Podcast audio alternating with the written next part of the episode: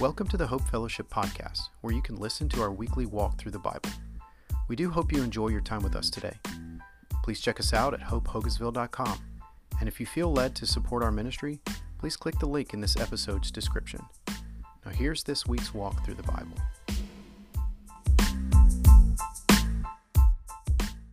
So, Acts chapter 9, verse 31 says this. So the church throughout all Judea and Galilee and Samaria enjoyed peace, being built up and going on in the fear of the Lord and in the comfort of the Holy Spirit. It continued to increase. This was the kind of the outflow and the result of God continuing to build the church and he used Saul to continue to feed and to edify and to build up the body of Christ now that he was a believer. Now let's go back to verse 19. In verse 19, it says, And he took food and was strengthened. This was right after he regained his sight, after being blinded on the road. And then he says, Now for several days he was with the disciples who were at Damascus. Now remember, the disciples in Damascus, uh, they weren't really sure about Saul. You know, uh, God told Ananias um, in a dream, I'm going to send you a man named Saul. He's been blinded and uh, he has seen a vision about you, and I'm going to send him to you, and you're going to lay hands on him, and he's going to receive the Holy Spirit, and he's going to be baptized, and he's going to uh, be a minister in the church. He is going to be one who will lead the gospel of Jesus Christ to the Jews and to the Gentiles. And Ananias had to remind God, hey, do you happen to know who this guy is? He happens to be the one who's been dragging people out of their homes and hauling them off to be killed in Jerusalem. And God was like, uh, Let me remind you that I am the Lord and I am sovereign and I am in charge and I know who this man is now and he is not who you remember him to be. He is now somebody different. And uh, so now the church has welcomed, the church in Damascus has welcomed Saul into their fellowship. And Saul is in the fellowship preaching and teaching and boldly proclaiming Jesus. In verse 19, it says, For several days he was with the disciples who were at Damascus.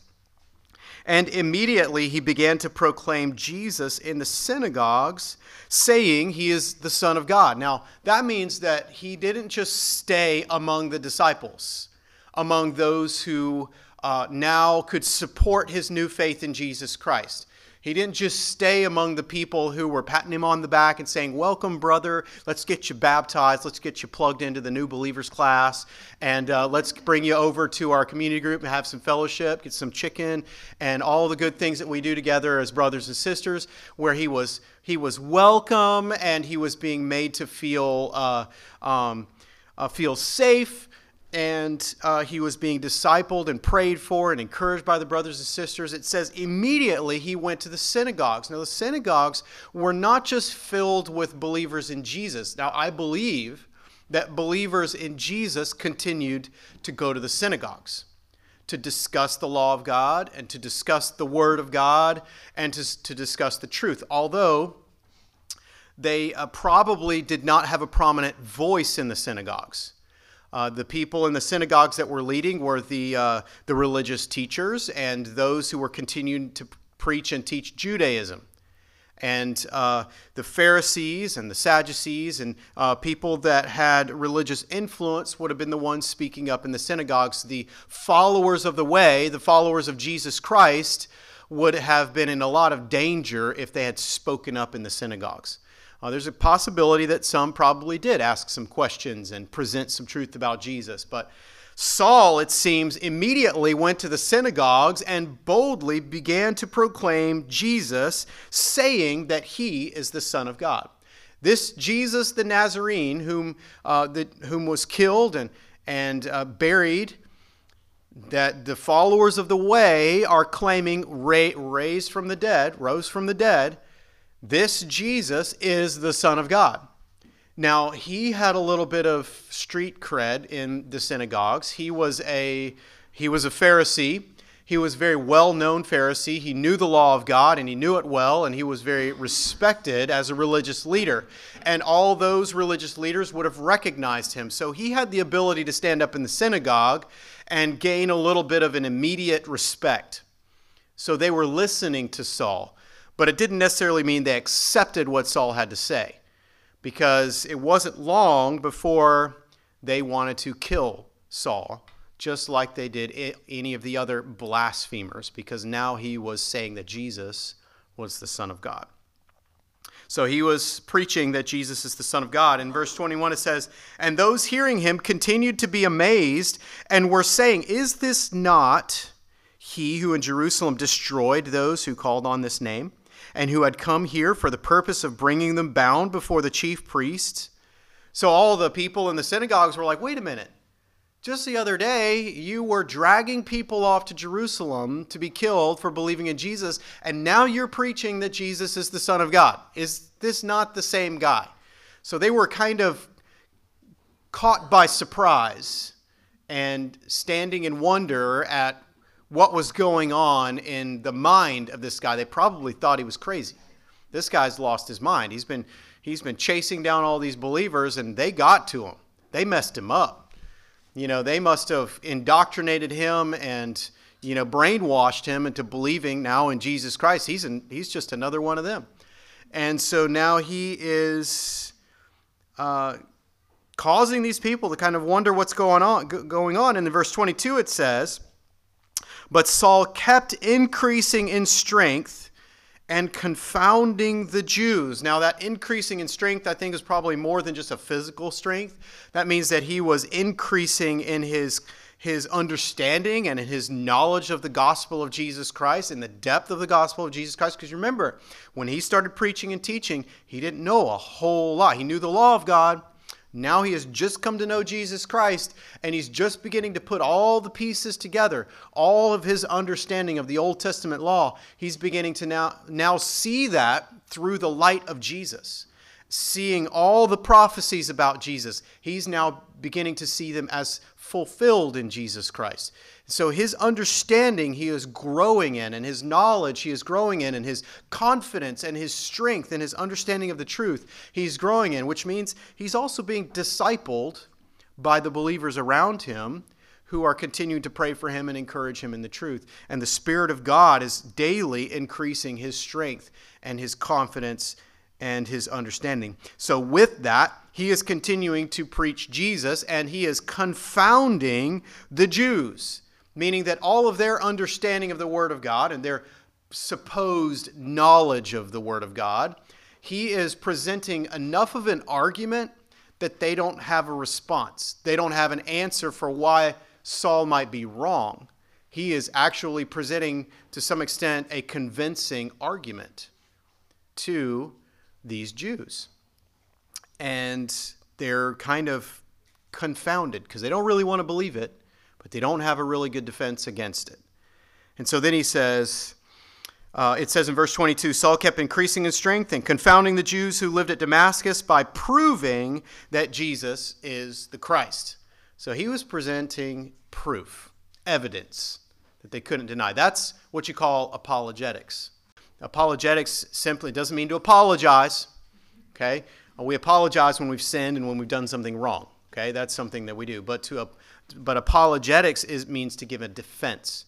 So he is simply um, standing firm on what is true and laying out facts in such a way that people could understand them and believe in them, and in such a way that the truth is presented so that they could see the error of all the false teachings that they're believing in and he's confounding the Jews. In verse 23, it says, When many days had elapsed, the Jews plotted together to do away with him, but their plot became known to Saul.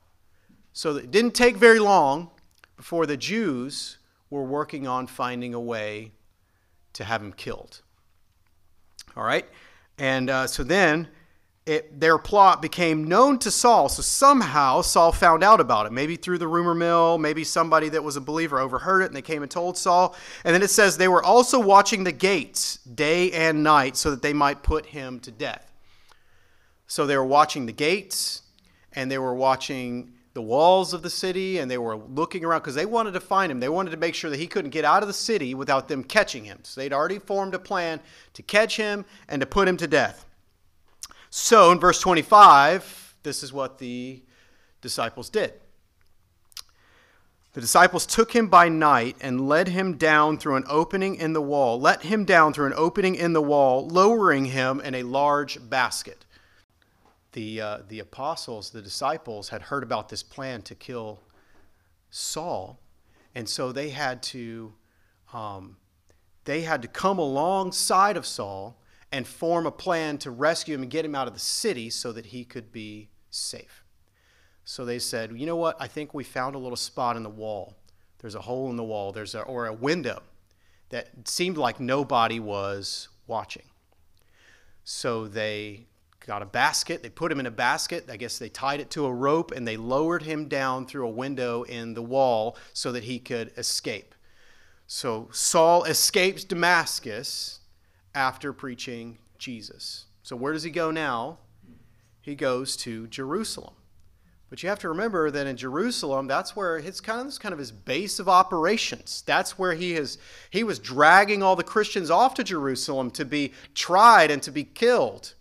Well, he goes, you know, the people in Damascus, if they're not going to be friendly to him, certainly the people in Jerusalem aren't going to be friendly to him either, but that's where the Lord led him to go. So let's look at verse 23. It says, When many days had elapsed, the Jews plotted together to do away with him but their plot became known to Saul. They were also watching the gates day and night so that they might put him to death. But his disciples took him by night and led him down through an opening in the wall, lowering him in a basket. When he came to Jerusalem, he was trying to associate with the disciples, but they were all afraid of him, not believing that he was a disciple. So the first thing he tries to do when he gets to Jerusalem is look up the church. He's like, Well, I need to find my brothers in Christ. I need to find my Christian family. I need to find the other disciples so that I could, uh, so that I can counsel them, and so that, or I could be comforted by them and strengthened by them. And but when he found the disciples, they didn't want to talk to him, and they didn't really want to tell him where their secret hiding places were. They didn't want to tell him where their churches were, and they weren't welcoming him in because they thought it was a trap. They thought, well, he's just pretending to be a believer and he's going to find out where we all meet, and then he's going to get uh, all the authorities to come and arrest us and haul us off to jail and have us tried and killed. So Saul is not welcome in our fellowship. He's not welcome to know who the believers are, and he's not welcome to know where we meet. So they had kind of formed a little bit of an agreement amongst the church members there to make sure that we don't tell Saul what to do. But the Lord used Barnabas to come alongside of Saul and help the church recognize that Saul was not the same Saul that you knew before. He, in fact, is now a believer. I know it's hard to believe that that guy who was once killing our brothers and sisters and, and friends and family is now one of us but he is. So in verse 26, it says, When he came to Jerusalem, he was trying to associate with the disciples, but they were all afraid of him, not believing that he was a disciple. But Barnabas took hold of him and brought him to the apostles and described to them how he had seen the Lord on the road and that he had talked to him, and how Damascus, how at Damascus he had spoken boldly in the name of Jesus, and he was with them moving about freely in Jerusalem, speaking out boldly in the name of the Lord. So Barnabas kind of had to tell the story. Hey, he got the church together, said, Listen, this guy Saul, he actually is one of our brothers in Christ. He was in Damascus preaching Jesus until they all wanted to kill him. We had to help him escape through a basket in the wall so that he wouldn't be killed. And he was he met Jesus on the road. The Lord appeared to him and gave him a vision. And now he's been he's been saved, he's been filled with the Holy Spirit, he's been baptized, and he's preaching and leading people to Jesus. He's one of us. And so then they accepted him, and he began to minister with them in Jerusalem, and he was preaching and teaching and going about boldly in the name of the Lord. So the same thing that he did in Damascus, he did in Jerusalem, boldly preaching of Jesus. Now, that does take a lot of boldness. Once you've been in certain place, you know, I think sometimes when people want a fresh start, you know, you got a rep, you've got a bit of a reputation with everybody that you know you grow up in a certain place and everybody knows who you are and they know your life they know your history and you get saved it'd be kind of nice to just move you know? Start over fresh as somebody completely different you know? But he goes back to jerusalem where everybody knows who he is and he has to kind of face the music. He has to explain to everyone that that person that he was is not who he is now. And i think it's more than just an accident. It's not to him it's not facing the music as though he's done something wrong and now has to explain to everybody why he's done something wrong. Now he's proud to proclaim that he is a follower of Jesus Christ and he is no longer the man that he used to be. And more than that, he doesn't want to just explain that this is who he is. He wants to try to help all of his friends and allies that used to help him kill Christians. He wants to help those people now see Jesus and see them come to know Jesus the way he sees Jesus. So he is trying to evangelize them. He's boldly proclaiming the name of Jesus. And he was talking and arguing with the Hellenistic Jews, and they were attempting to put him to death. He was actually involved in a little bit of argumentative disputes about the theology of God and the theology of Jesus Christ. You know, sometimes it is necessary for us to to work a little bit in helping people see the truth. It can sound and maybe even be sometimes a little bit argumentative. I think we need, we need to be very cautious with that, though. The Lord's told us that we always have to speak the truth, but we always speak the truth in love. So they sought to kill him. Verse 21, 29, it says, And he was talking and arguing with the Hellenistic Jews, but they were attempting to put him to death. But when the brethren learned of it, they brought him down to Caesarea and sent him away to Tarsus. Again, the same thing as in Damascus. All the brothers in Christ came to him and said, Saul, listen, brother, you know, you are so bold with the gospel of Jesus. You've inspired us all, but you have to leave town. Said there, because if you stay, they're going to kill you. All right. And, uh, um, so they had to, the same as in Damascus, they had to find a way to help him leave. And so he goes to another town. But you know what's great about this is that every, t- every town Paul goes to and they attempt to try to kill him, God sends him to another place that needs to hear about Jesus. So Paul winds up going all over the world, sharing Jesus and uh, making enemies all along the way. But he's also building up the church, which is really amazing. So then we get to verse 31. Then we get to verse 31. It says, So the church throughout all Judea and Galilee and Samaria enjoyed peace. Now, I don't, uh, it seems like maybe there's an implication there that because Saul was converted, there was a little bit of a lull in the persecution because he was kind of leading the charge on dragging people out of their homes to, to be killed. So it seemed like there was a little, you know, some of the uh, some of the Jewish people became focused on other things, other religious movements and things like that. After all, most people thought that the followers of the way were just another religious sect. And so some people, like Gamaliel, probably, you know, when uh, Gamaliel was talking about this um, with Peter, he was just kind of like, look, if it's of God, then uh, we don't want to be against it, but if it's not of God, it's probably going to fall apart and fade away. So why bother messing around with it? You know, so a lot of some of the Jewish people kind of had that attitude. So I think that this was an implication that as a result of Saul's conversion, the church enjoyed a little bit of a lull in the persecution. But then you see here it says they were being built up. Now, because of the work of Saul, preaching and teaching, and also because of the way the church bound together and were continually devoted to the apostles' teaching, they were continually being discipled. So that is a quality of the church that has to be maintained. The church people must be discipled. They discipled one another, and they, which means they were listening to the teachings of Christ, they were studying the teachings of God, and they were devoted to them. And that this caused an edification in the church, a building up unto maturity. So, in this building up doesn't necessarily mean adding numbers. He does say that, but I think the building up isn't limited to just adding numbers. That's, a, that's an edification in maturity. Building up unto a maturity as is um, consistent with the character of Christ, as Paul says in the book of Ephesians. That's how we grow. We grow up to a place where we where we begin to um, reflect the character of Jesus. That's Christian maturity. So that was taking place among the church. And it says they were going on in the fear of the Lord and in the comfort of the Holy Spirit. And the church continued to increase. And that was the Lord daily adding to their number, people being saved. We heard about that in Acts chapter 2. When the Holy Spirit came and the church began to grow, it has not stopped growing and people being added to their number. But what I wanted to kind of land on this morning, kind of highlight, is this phrase that they were going about, going on in the fear of the Lord and in the comfort of the Holy Spirit. Going on meaning that they were living in and continuing daily. They were going about their lives. And how were they going about their lives? How are they thriving as a church? How are they going to endure the difficulties of the changing culture and the changing religious climate and the changing pressures of, of persecution? And then even new believers who used to persecute them that are now trying to be part of their fellowships. How are they going to navigate this on a day to day basis and survive? Well,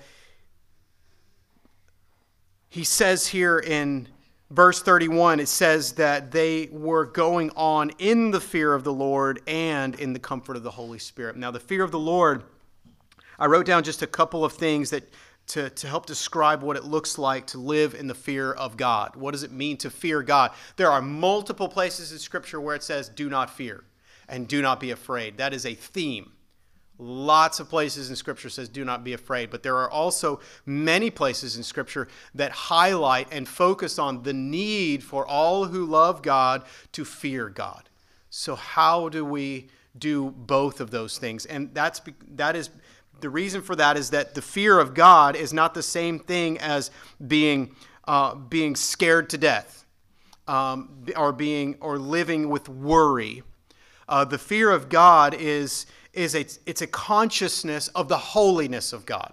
It's a recognition that God is holy and we are not. So we, we come to know God and we know God's commands and we repent because we see the commands of God. It leads us in a life of repentance. So, fear of the Lord is repentance in light of God's commands. The fear of the Lord is a desire to please God and to be right with God, a recognition that God is holy and we need to be right with the holy God, and it spurs us on to desire to be right with the holy God. The fear of God um, is its worship from a sense of awe and wonder.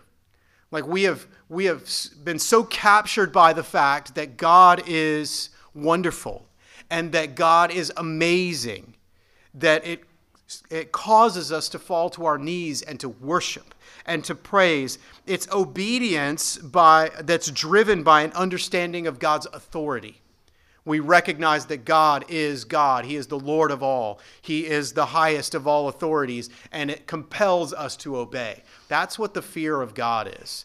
Uh, a scripture that I'd like to read uh, is uh, from Psalm 103, verse 8. It says this The Lord is compassionate and gracious, slow to anger, and abounding in loving kindness. He will not always strive with us, nor will he keep his anger forever. He has not dealt with us according to our sins, nor rewarded us according to our iniquities. Now, the only way that can happen, for God to not deal with us according to our sins or reward us according to our iniquities, is if we're forgiven. That's the only way we can be treated by God with this kind of compassion and loving kindness. The only way that can happen is if we are forgiven, is if we are covered by the blood of Jesus. When we know Jesus Christ, we can be forgiven of our sins, and the Lord can look at us and not deal with us according to our sins. He can deal with us according to the righteousness of God, the righteousness of Jesus. We can be treated and rewarded according to Jesus' righteousness, not according to our sins. He says, For as high as the heavens are above the earth, so great is his loving kindness toward those who fear him. For as far as the east is from the west, as far as he has removed our so far he has removed our transgressions from us, just as a father has compassion on his children, so the Lord has compassion on those who fear him. That's how much the Lord values the fear of the Lord.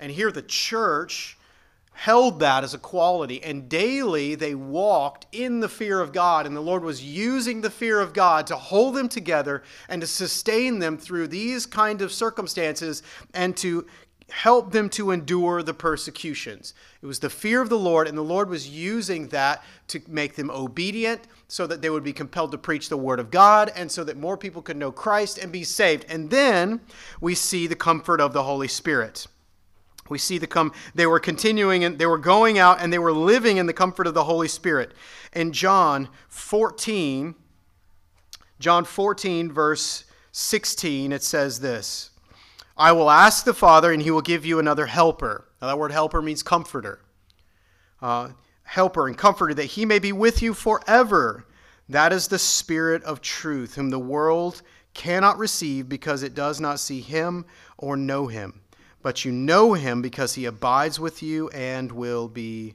with you. So the Lord sent a helper, a comforter.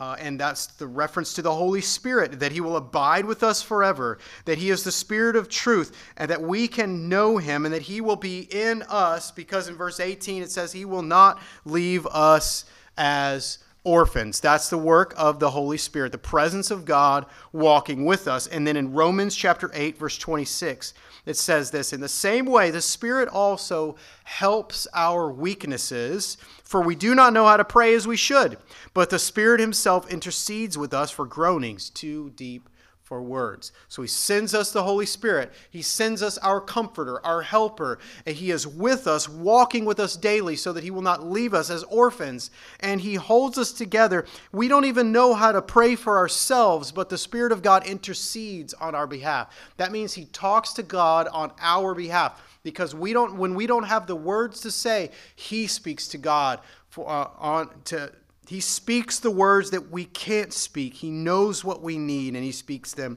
for us. He searches the hearts. He knows what the mind of the Spirit is because he intercedes for the saints according to the will of God. And we know that God causes all things to work together for good to those who love God, to those who are called according to his purpose. Meaning that for the believers, for those who love God, for those who are called according to his purpose, God works all things together for good. So that is the comfort. So we have our comforter and the comfort. The comfort is that God is working all things together for good. So, how does the Holy Spirit go about comforting us? How does the church go about daily walking in the comfort of the Holy Spirit? That word comfort actually comes from a Greek word uh, that is uh, uh, the word par- paraclete. And uh, in John chapter 14, that word helper or that word comforter is the word paraclete. And here in Acts chapter 9, when it says that the church was enjoying peace and being built up and going on in the fear of Lord and in the comfort of the Holy Spirit, that word comfort is the word uh, is a version uh, of the word paraclete as well. Now, uh, comfort because it's the word paraclete, it means more than just the way we hear comfort. We hear comfort, we mean feel good right? I need to be made to feel better. That's what it means to be comforted. I'm, I'm upset. I'm hurting. I need somebody to put a hand on my shoulder and say everything's okay. All right? We all need that at times. Uh, but the word paraclete is involves a little bit more than that. It's kind of two-folded. Um, one side of it is a reference to uh, someone that is called to or called along or sent to be alongside. So the Holy Spirit is sent to walk alongside us and to walk with us throughout life. So he's called alongside, but it's specifically a word that brings with it the word advocate. Uh, and uh, Pastor Bill read that today. Uh, in what, what scripture was that? 1 John 2 1, and he spoke about the advocate that we have with the Father. And the Holy Spirit works out Christ's advocacy between us and the Father. And the Holy Spirit speaks to God on our behalf. He is our defender. He is our uh, he is the one who pleads our cause.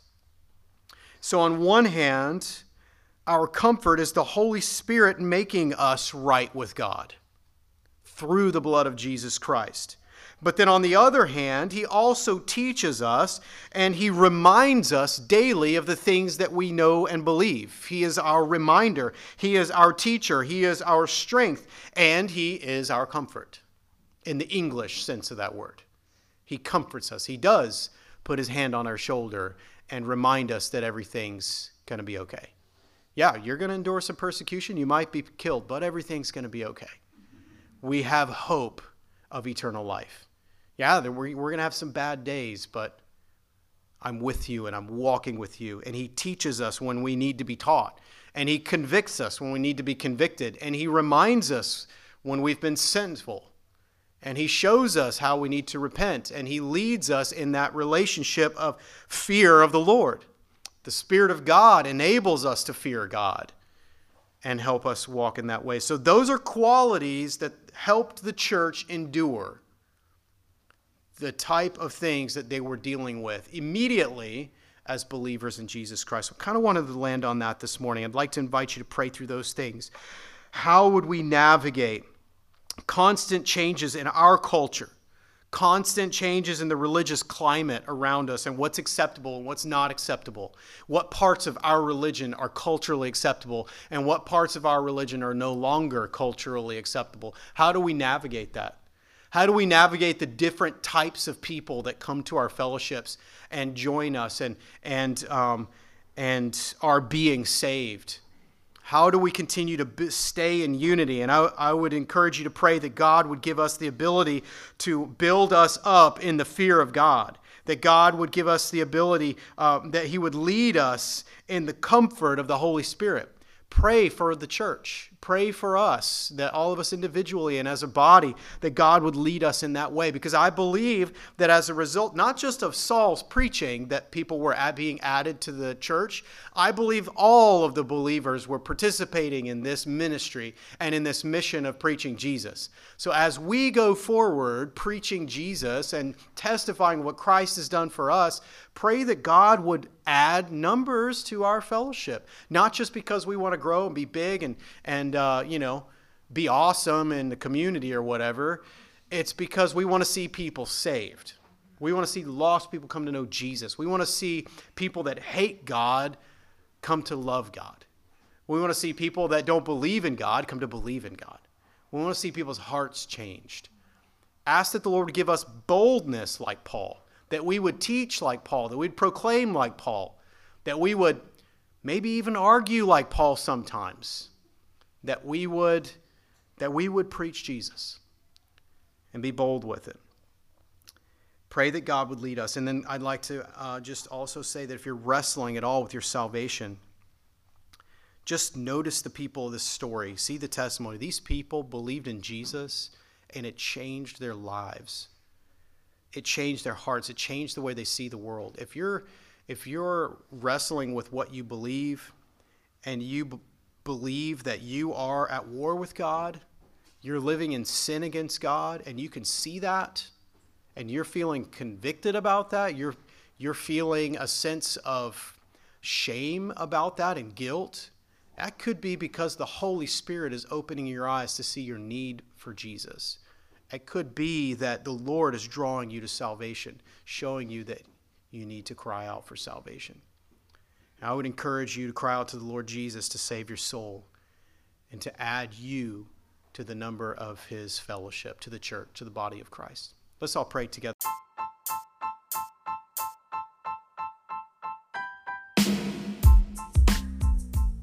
Thank you for listening to this week's Walk Through the Bible with Hope Fellowship. I leave you with these words from Numbers 6 24 through 26. The Lord bless you and keep you. The Lord make his face to shine on you and be gracious to you. The Lord lift up his countenance on you and give you peace.